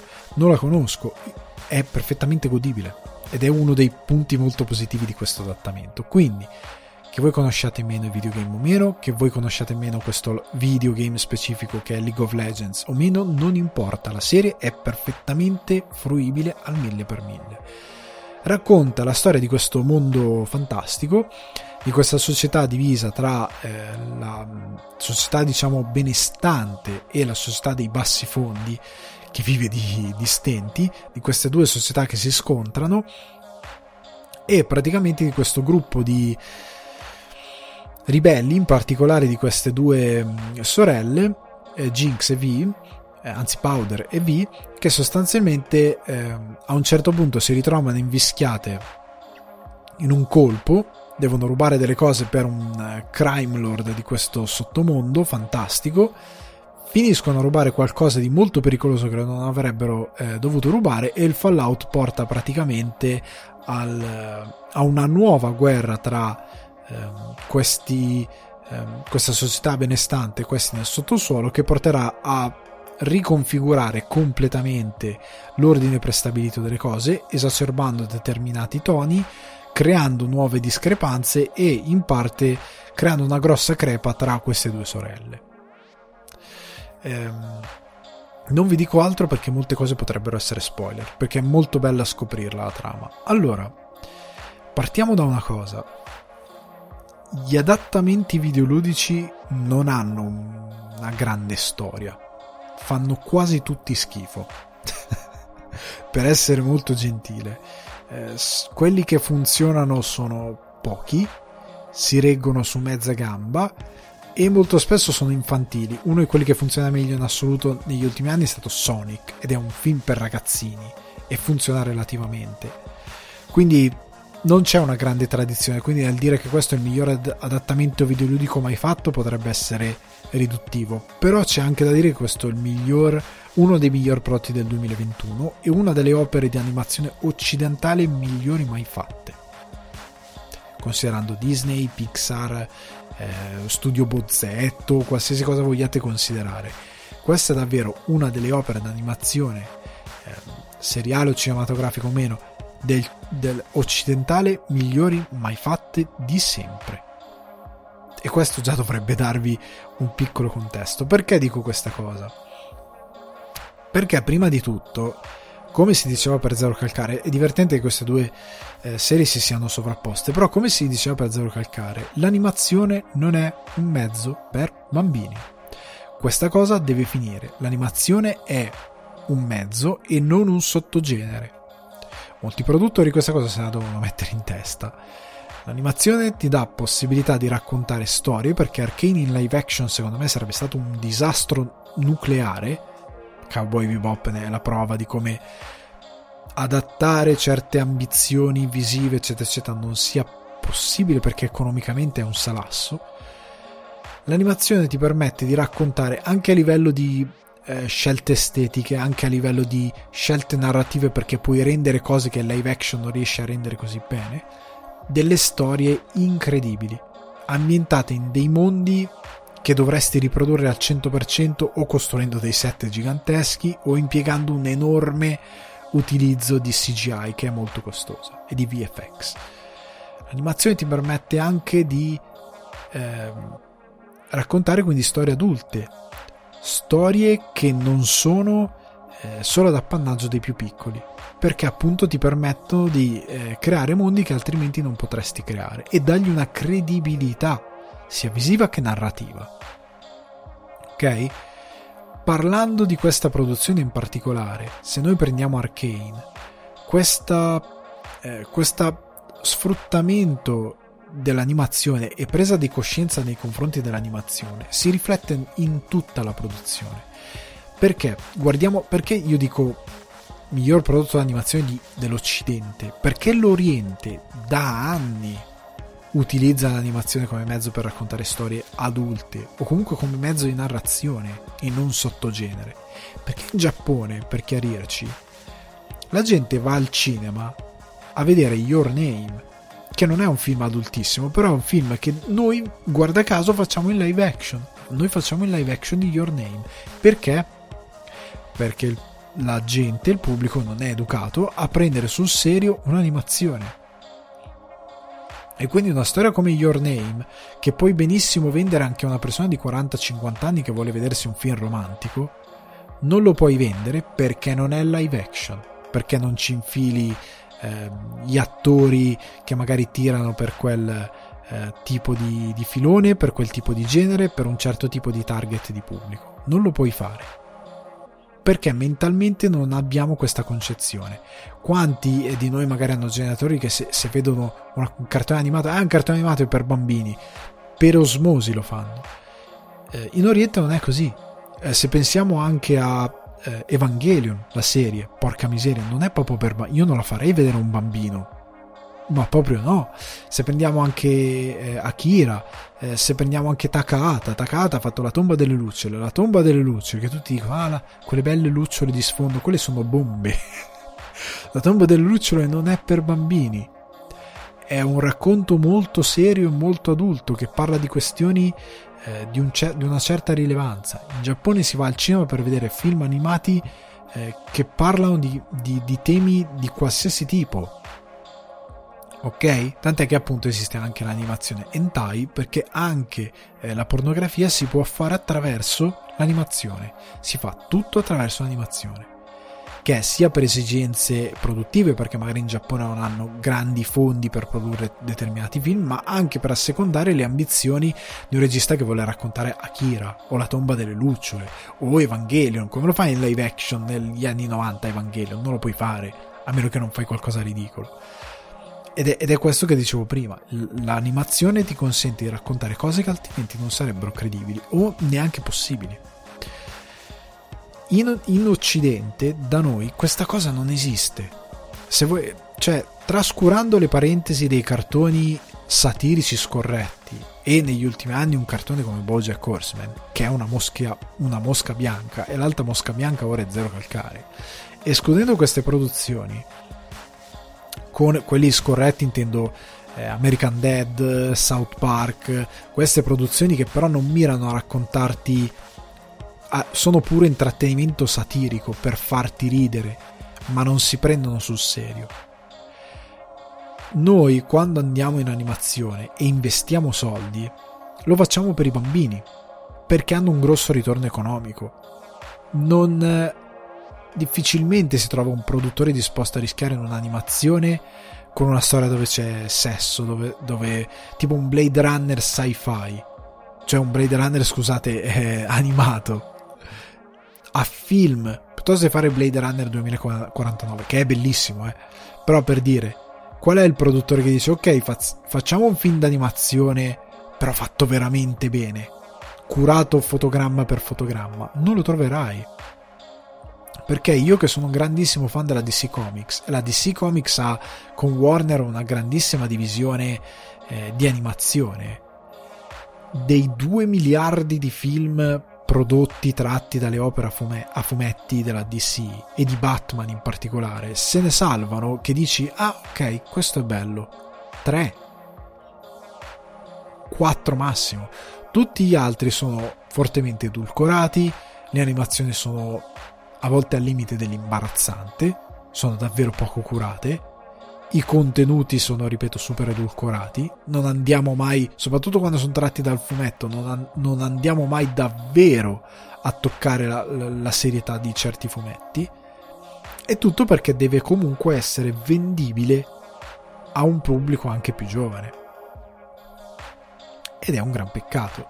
Ed è anche un gran peccato non investire nell'animazione che possa andare al cinema. Tant'è che il cartone di Batman più bello mai realizzato a lungometraggio ed uno dei film di Batman più belli mai realizzati, che è Batman la maschera del fantasma, negli Stati Uniti floppò al cinema. Provarono a mandarlo al cinema, ma floppò perché il pubblico non credeva in determinate operazioni. Figuratevi film davvero adulti. Arcane invece si vede che segue questa via del cinema orientale nel gusto del framing, della costruzione dell'immagine in generale, proprio anche a livello di inquadrature, come in alcuni momenti per eh, momenti di trama ben specifici decide di eh, stare più vicino ai personaggi, quindi concentrarsi di più sui primi piani, in modi in cui allarga l'inquadratura nei momenti in cui deve essere più epico, deve darti un senso di abbandono, nel, momento, nel modo in cui ti racconta proprio la storia, cioè la scena d'apertura di Arcane non c'è una linea di dialogo. È tutto raccontato visivamente, oltre al fatto che il mondo stesso di Arkane, questa divisione che io vi ho raccontato, è molto più bella ovviamente nella serie, perché non c'è uno spiegone, una voce fuori campo, non c'è mai nessuna di queste cose, è raccontato con le immagini e attraverso i personaggi. E tu capisci attraverso queste cose cosa succede. Non c'è un gigaspiego iniziale con una voce che ti dice nel mondo di papà non c'è questa cosa. È raccontato perché c'è cura. Ci sono tutti i frame della serie sono belli tutti non ne butteresti via uno sono proprio concepiti eh, per rimanere per essere memorabili tutti sono stupendi e andando avanti con gli episodi gli ultimi tre sono qualcosa di formidabile. C'è un combattimento eh, uno dei tanti, nel, se non mi ricordo male, nell'ultimo episodio, nel penultimo episodio, tra V e un altro personaggio che ha una coreografia e un impianto artistico dietro incredibile. Io raramente V è un personaggio che fa. Eh, a me piace molto perché io, appunto, face, avendo fatto box e facendo tuttora box, capisco molto bene i, movim- i, movimenti e mi incarognisco molto quando le coreografie non hanno alcun senso rispetto a quella forma di combattimento. E lei usa molto la box e sono dei momenti in cui capisci, ok, qua se la sono studiata bene bene, perché proprio ha dei colpi, eh, delle combinazioni, una logica d'attacco che ha senso rispetto a quello che sta facendo. Non è per puro spettacolo, non è buttata lì in cacciara, capite quello che intendo?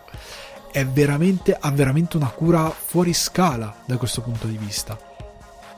L'uso delle musiche. Eh, la sigla dei Imagine Dragons, che è il minimo, ma le musiche dentro Arcane, come sottolineano i momenti, come... Eh, cioè la musica negli ultimi anni sembra abbia perso il suo eh, il suo significato, il suo, la sua importanza diegetica all'interno delle, de, sia delle serie tv che dei film. Cioè molto spesso è lì, io non mi ricordo, a parte quello degli Avengers, in tutti i film della Marvel non mi ricordo un tema musicale di qualcun altro degli eroi, non me ne ricordo uno. Non c'è uno che mi ricordi, eh, o di qualsiasi altro film, non c'è niente che mi rimanga in testa, a parte quelli classici. Eh, e non ci sono canzoni, a parte forse per su- The Suicide Squad che ha usato un bel tema principale, però degli altri film non c'è mai nulla che mi rimanga in mente perché nel film sottolinea dei momenti ben specifici all'interno della narrazione. Qua c'è una canzone di Sting in featuring che è in un momento che emotivamente ti uccide e che be- non puoi non ricordarti quella canzone perché ti colpisce, perché è perfetto per quello che racconta nel rispetto dei personaggi e nel rispetto della loro vicenda. E questa cosa che può sembrare, tutte queste cose che sto dicendo che possono sembrare basilari, però siccome non lo sono, perché quasi nessuno le rispetta a volte neanche nei live action e nell'animazione molte volte men che meno, perché non la si prende abbastanza sul serio, almeno in occidente, vederle in un prodotto anche così curato nell'animazione, che è un mix di eh, animazione classica a mano, animazione digitale, ehm, elementi in CGI ed è un mix perfetto, studiato molto bene. Io vorrei anche vedere come hanno fatto tante cose, sono curioso perché hanno veramente impiegato una sapienza enorme. L'effetto finale è incredibile, è veramente di, un, di un impatto che non può... cioè i personaggi hanno un'espressività favolosa, formidabile e tutto il mondo è formidabile per come è descritto grazie alle immagini. E parlando di world building, eh, che dicevo è raccontato tutto tra, con le immagini, anche la scena d'apertura, la scrittura eh, di Arcane è, è, meravigliosa. Cioè, finalmente abbiamo eh, il personaggio di eh, Jinx, che è stato creato come un personaggio che era una sorta di caricatura di Harley Quinn, una sorta di Joker di questo mondo acquisisce una profondità eh, nel, nel, nella sua costruzione che io non vedo nelle serie tv che la gente si va e nei film che la gente si va a idolatrare tagliandosi la testa perché no ben strappato il cuore dal petto e qua invece c'è un personaggio che è veramente forte. Anche V stessa mi è piaciuta un sacco. Però Jinx ha veramente un eh, la forza di, eh, di, di, non lo so, di un eh, quasi de, di una mitologia ellenica al, al racconto, eh, perché è un personaggio che non è propriamente un villain, ma viene portato alla follia da una serie di eventi che è appunto è questa cosa della quasi mitologia greca, cioè la follia che travolge il protagonista perché quello che vede, quello che, che, che vive lo spiega talmente tanto psicologicamente che va oltre ed è molto potente, come è molto potente il fatto che si parla sempre di temi adulti. Purtroppo tante opere imbecilli hanno portato il pubblico a pensare che i temi adulti cosa sia la desaturazione. Tu desatura il tuo racconto, come il primo di Amazing Spider-Man con Andrew Garfield. Lo dobbiamo fare adulto perché aveva avuto successo The Dark Knight. Facciamolo adulto, noi facciamo desatura tutto, togli i colori, fallo tutto di notte, fallo inutilmente cupo, Sp- Spider-Man, che tu dici cavolo Spider-Man, facciamolo tutto cupo Facciamo che lui un po' col cappuccio sulla testa, 8 Mile. Questo è essere adulti. Oppure Zack Snyder che per essere adulti devi dire le parolacce, devi uccidere le persone, devi sparare, eh, devi fare delle cose moralmente ignobili eh, a, a, livello proprio rispetto ai personaggi che racconta e allora sei adulto non funziona così i temi adulti eh, sono quelli che mettono in, in, eh, in, sul tavolo questioni più alte eh, la vendetta eh, il rapporto il potere. Quando si parla di potere di come logora le persone di, di si parla della crudeltà dell'uomo, di quando in Arcane si parla appunto di abbandono, della lotta tra fratelli, perché ci sono i fratelli sono molto centrali in questo racconto, ce ne sono due set, diciamo, di fratelli, due generazioni di fratelli che creano un determinato conflitto e che si scontrano e che sono quasi come eh, Caino e Abele, questi due primi fratelli, eh, sono, che sono Silco e Mander e V e Jinx. Questo contrasto che si crea tra questi personaggi e che circola attorno all'idea dell'abbandono e, e che porta a delle scene, c'è questa scena diciamo del battesimo, senza spoilerare niente, non vi dico di chi cosa, però questa sorta di battesimo che deriva tutta dall'origine di una discordia nata da due personaggi e da un sentimento che ha portato un personaggio XYZ a diventare quello che possiamo percepire come un villain, perché chiaramente è un villain, ma che alla base ha eh, delle motivazioni date da un mondo molto complesso. E qua si snoda una scrittura fatta bene anche di villain eh, rispetto a quella presente, dove il villain deve diventare per forza un buono, Crue- Cruella o lo stesso Joker che non è un buono ma ha delle piccole scappatoie per renderlo simpatico al pubblico e per giustificarlo in modo tale che il pubblico non sia del tutto eh, a bordo sull'idea che sia un villain. Ha una scappatoia per prenderlo anche oh poverino.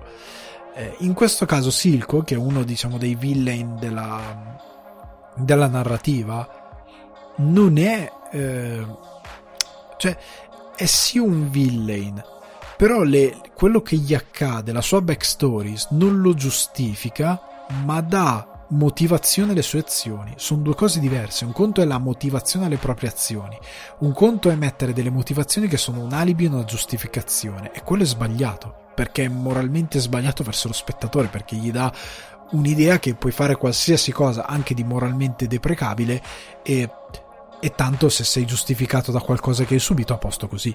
Ma non è così non è così. Eh, in verità è più interessante quando tu hai un villain che è puramente un villain ma dietro delle ragioni molto potenti. E Silco ha dei momenti molto belli anche come personaggio in relazione a un altro, eh, a diversi personaggi a schermo, come li ha Jinx, come eh, il fatto che Arcane, parliamo di un argomento super scottante, la sessualità nella narrazione. Io non ho letto in queste settimane che il, il prodotto è uscito della sessualità dei personaggi. Eppure è chiaro che dei personaggi sono omosessuali. È chiaro. O eh, sarebbe il caso di... No, non dico il termine giusto perché magari è spoiler. Comunque, ci sono dei personaggi eh, omosessuali. Ok? Questa cosa però come è portata a schermo? Con intelligenza perché non ha, non segue quell'idiozia del cinema recente dove il personaggio gira sostanzialmente con un cartello neon con scritto sono omosessuale, ma non per gli atteggiamenti che ha, perché la trama te lo ricorda in continuazione. Oh, va che lui è omosessuale, ah ah, è omosessuale. Parliamo, facciamo delle battute pro omosessu- ehm, LGBTQ+, eh, in modo tale da rincarare la dose su questo tema. E poi crei dei problemi comunicativi con lo spettatore. Qua sembra non essersene accorto nessuno perché è talmente inserito in modo organico all'interno della narrativa che come è giusto che sia non te ne frega niente. Perché diventa la normalità. Perché per come è raccontato è la normalità. E tu non ci fai caso perché è tutto pacifico a livello di come viene raccontato e quindi ha una, anche una grazia nel eh, portare questi personaggi a schermo, di presentarli al pubblico e di renderli eh, gradevoli o sgradevoli in modo eh, interessante e sfaccettato che a volte, ripeto, live action, eh, sia serie tv che di cima non hanno. Questo ha una profondità eh, di narrazione che fin da subito ti porta a capire che è davanti qualcosa che in animazione non è mai stato fatto, non con questa cura né tecnica né di scrittura né di temi, e in live action tante volte non viene neanche fatto. Ma mai, mai, nonostante ci siano delle fonti, eh, delle, delle, opere alla base, ecco, che hanno il materiale per poterlo fare, perché c'è sempre la paura di non poter scomodare o perdere una certa fetta di pubblico. Arkane no, ha raccontato quello che voleva raccontare.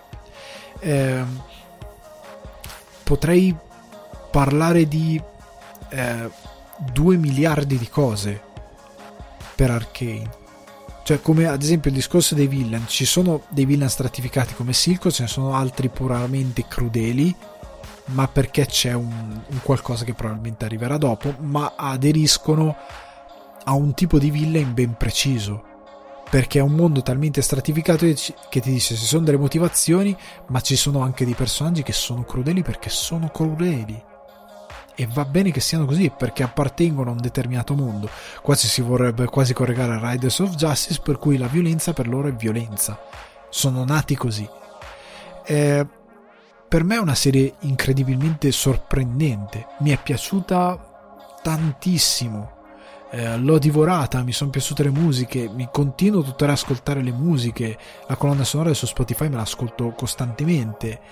Eh, Jinx è diventato uno dei miei personaggi preferiti del 2021 per come è scritto, per le scelte che fa, eh, per come viene raccontato, eh, per come è messo in scena, perché considerando che è uno dei personaggi al centro di più cosplay della storia della vita, da quando è stato creato, perché magari se io vi dico Jinx non sapete niente, ma sicuramente online qualcuno vestito come Jinx voi l'avete visto. Quando vedete il personaggio dite ah sì, ok sì, l'ho visto sicuramente.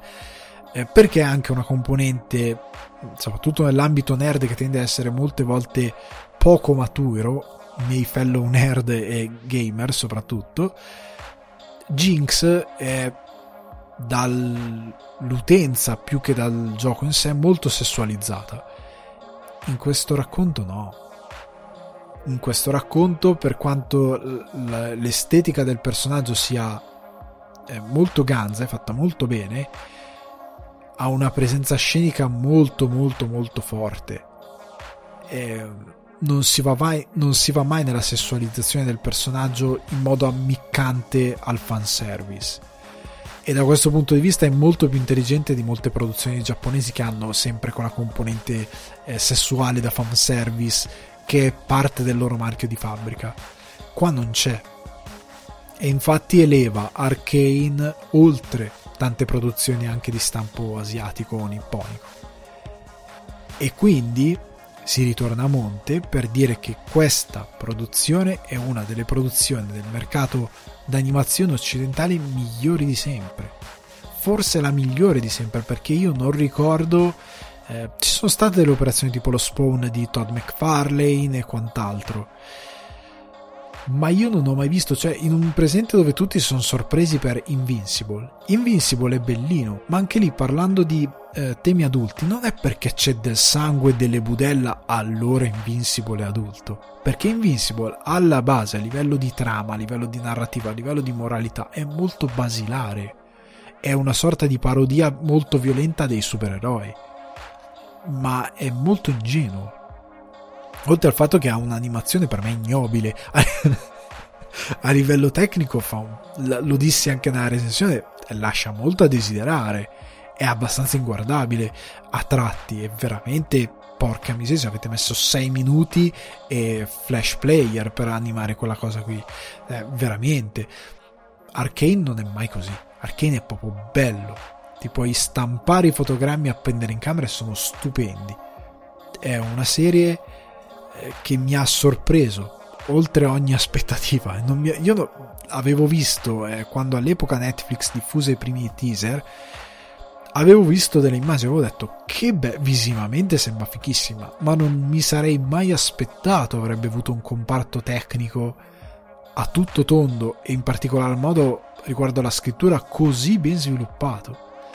Eh, e io credo che questo sarà un un esempio. Cioè, io spero che il successo di questa serie, che è già stata confermata per una seconda stagione, porti le produzioni a capire che l'animazione può essere un mezzo molto potente per raccontare qualsiasi storia, qualsiasi, e che soprattutto bisognerebbe piantarla di eh, gettarsi in adattamenti live action improbabili ma riposti. Cowboy Bebop, stiamo parlando ancora di te, come si sta parlando anche del famoso eh, Akira che devono fare in live action, come si sta parlando del famoso ehm, oddio, eh, lapsus.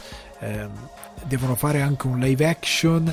Eh, ah, l- Alita live action non è stato particolarmente ispirato, secondo me. È un film gradevole, ma non è stato particolarmente ispirato. Eh, si sta parlando. Ah, ad esempio, il, ehm, di Jodorowsky, eh, Linkal. Io sono contento Waititi faccia il film, ma ho anche molta paura perché c'è una componente fumettistica con un'arte un'arte visiva di Mobius molto ben precisa molto interessante, molto parte del racconto, che secondo me in animazione renderebbe molto di più. Fatelo dirigere a Waititi, va bene, ma fatelo animato. Perché live action? È questo che io spero eh, sarà il risultato finale post Arcane e in relazione a quanto dicevo dei Gorillaz, spero che la Netflix abbia capito che investire in queste produzioni, essere coraggiosi in queste produzioni porti a qualcosa, quindi spero che anche il film dei Gorillaz animato abbia questa cura. Non lo so perché ovviamente la produzione sarà diversa, non sarà Riot eh, che ha una determinata expertise perché c'è anche da dire che nell'ambito del gaming hai una quantità di eh, storyboarder, concept artist che realizza tutto ancora prima di mettere mano su un motore grafico per sviluppare qualcosa che l'animazione viene quasi intuitivo realizzarla perché hai una quantità di mezzi insensata già alla base come fonte primaria per realizzare un'animazione e ritorniamo anche all'orribile Resident Evil uscito quest'anno. Su Netflix, inguardabile. Il CGI posticcissimo, con delle animazioni mal fatte anche. Perché non fare un'animazione di questo tipo? Io spero che Arkane produca questo risultato. Che in Occidente si dia rilevanza all'animazione come genere, come mezzo per raccontare delle storie non come un sottogenere, una, un sottobosco, una sottocultura dedicata ai più piccoli, perché eh, ai produttori bisogna anche far capire che io che sono cresciuto con l'animazione eh, più adulta, ho 34 anni, non ne ho 16 e c'è dall'altra parte una generazione ancora prima della mia che ormai ha 40 anni o poco più che è cresciuta anche quella con un certo tipo di animazione e che un film eh, di animazione con dei temi adulti lo va a vedere. E in un presente dove eh, videogame come The Last of Us porta una narrativa incredibilmente stratificata, complessa tramite un videogame tramite delle cutscene realizzate con una tecnica con ormai con dei motori grafici al limite del fotorealistico e con del eh, motion capture perfetto, dei doppiatori perfetti, degli attori perfetti, non si può più ignorare l'idea che si possa fare tutto tramite l'animazione. Quando magari la produzione classica in live action crea problemi, crea limiti produttivi e narrativi di quello che puoi raccontare. E a questo punto sarebbe bello chiedersi se eh, non sia il caso di vedere un bel film di Star Wars animato al cinema, realizzato con tutti i crismi, se non sia il caso di portare Batman animato al cinema, con una produzione molto ambiziosa che adatti magari dei fumetti che hanno un respiro più adulto e che possono essere fruibili al cinema. Mi chiedo se non sia il caso di...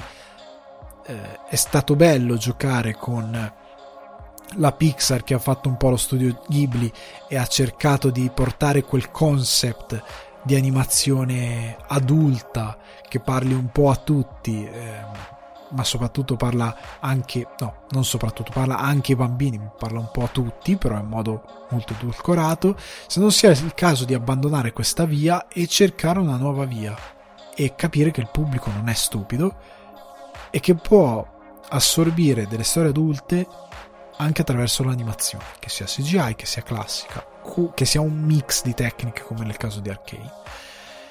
Quindi io credo di averne parlato tantissimo, di aver esplorato ogni discorso possibile e immaginabile.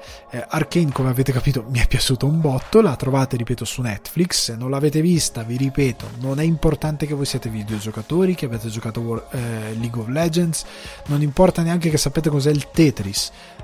La, l'altro grosso pregio è che questa serie è perfettamente fruibile indipendentemente dalla vostra confidenza con l'IP originale, la proprietà intellettuale o col mondo del gaming. Ne andate a vedere una storia e vi dice tutta la storia. A margine, Arcane è dimostrazione di come ogni qualvolta qualcuno giustifica un, uno sceneggiatore svogliato che non mette delle informazioni, che tradisce la sua narrativa, con eh ma nel fumetto devi vedere che questo, questo, quest'opera Arkane ti dimostra che è una vaccata, perché un bravo sceneggiatore racconta tutto nel mezzo che sta sfruttando, rispettando il suo eh, spettatore e non utilizzando l'easter egg, che qua ci sono, pochi ma ci sono, come eh, mezzo narrativo, ma semplicemente come strizzatina d'occhio a chi segue anche l'altro mezzo da cui viene quest'opera e non per fondare l'intera narrativa, come ultimamente si fa troppo spesso. Ragazzi, io vi rimando ad Arcane, guardatelo su Netflix, vi rimando anche a Netflix per Tic Tic Boom, questa settimana è super Netflixara, è andata così, eh, e vi saluto perché anche questa puntata fatta di cuscinate e chiacchiere da Played si conclude e vi ricordo che potete sostenere il mio progetto su buymeacoffee.com slash sul divano di Ale e che potete seguirmi su Twitch ogni lunedì alle 21.30 per il punto, la situazione sul box office, per il fallout della puntata che ascoltate il sabato, la domenica o magari il lunedì mattina stesso e per parlare con me. Vi ricordo che per rendere pan per focaccia i vostri contatti che vi ammorbano ogni giorno con post e link imbarazzanti eh, facendovi conoscere le peggiori parti dell'internet, eh, potete fare il torto di condividere eh, sul divano di Ale, lo potete condividere su Instagram, su Facebook, su Twitter, via Whatsapp, via Telegram, dove vi pare. Ricordate di seguirmi su eh, Spotify e di attivare la campanellina così da avere la notifica della release della nuova puntata quando esce. Ricordate di seguirmi anche su YouTube per i contenuti esclusivi per chi ama il podcast, ovviamente su YouTube mi potete seguire per i contenuti esclusivi come quelli discussi inizio puntata. E anche lì ricordatevi di iscrivervi e attivare la campanella per le notifiche. Il canale è Alessandro Dioguardi molto banalmente e ovviamente io ora vi saluto quindi un caloroso saluto e un abbraccio dal vostro host Alessandro Dioguardi ciao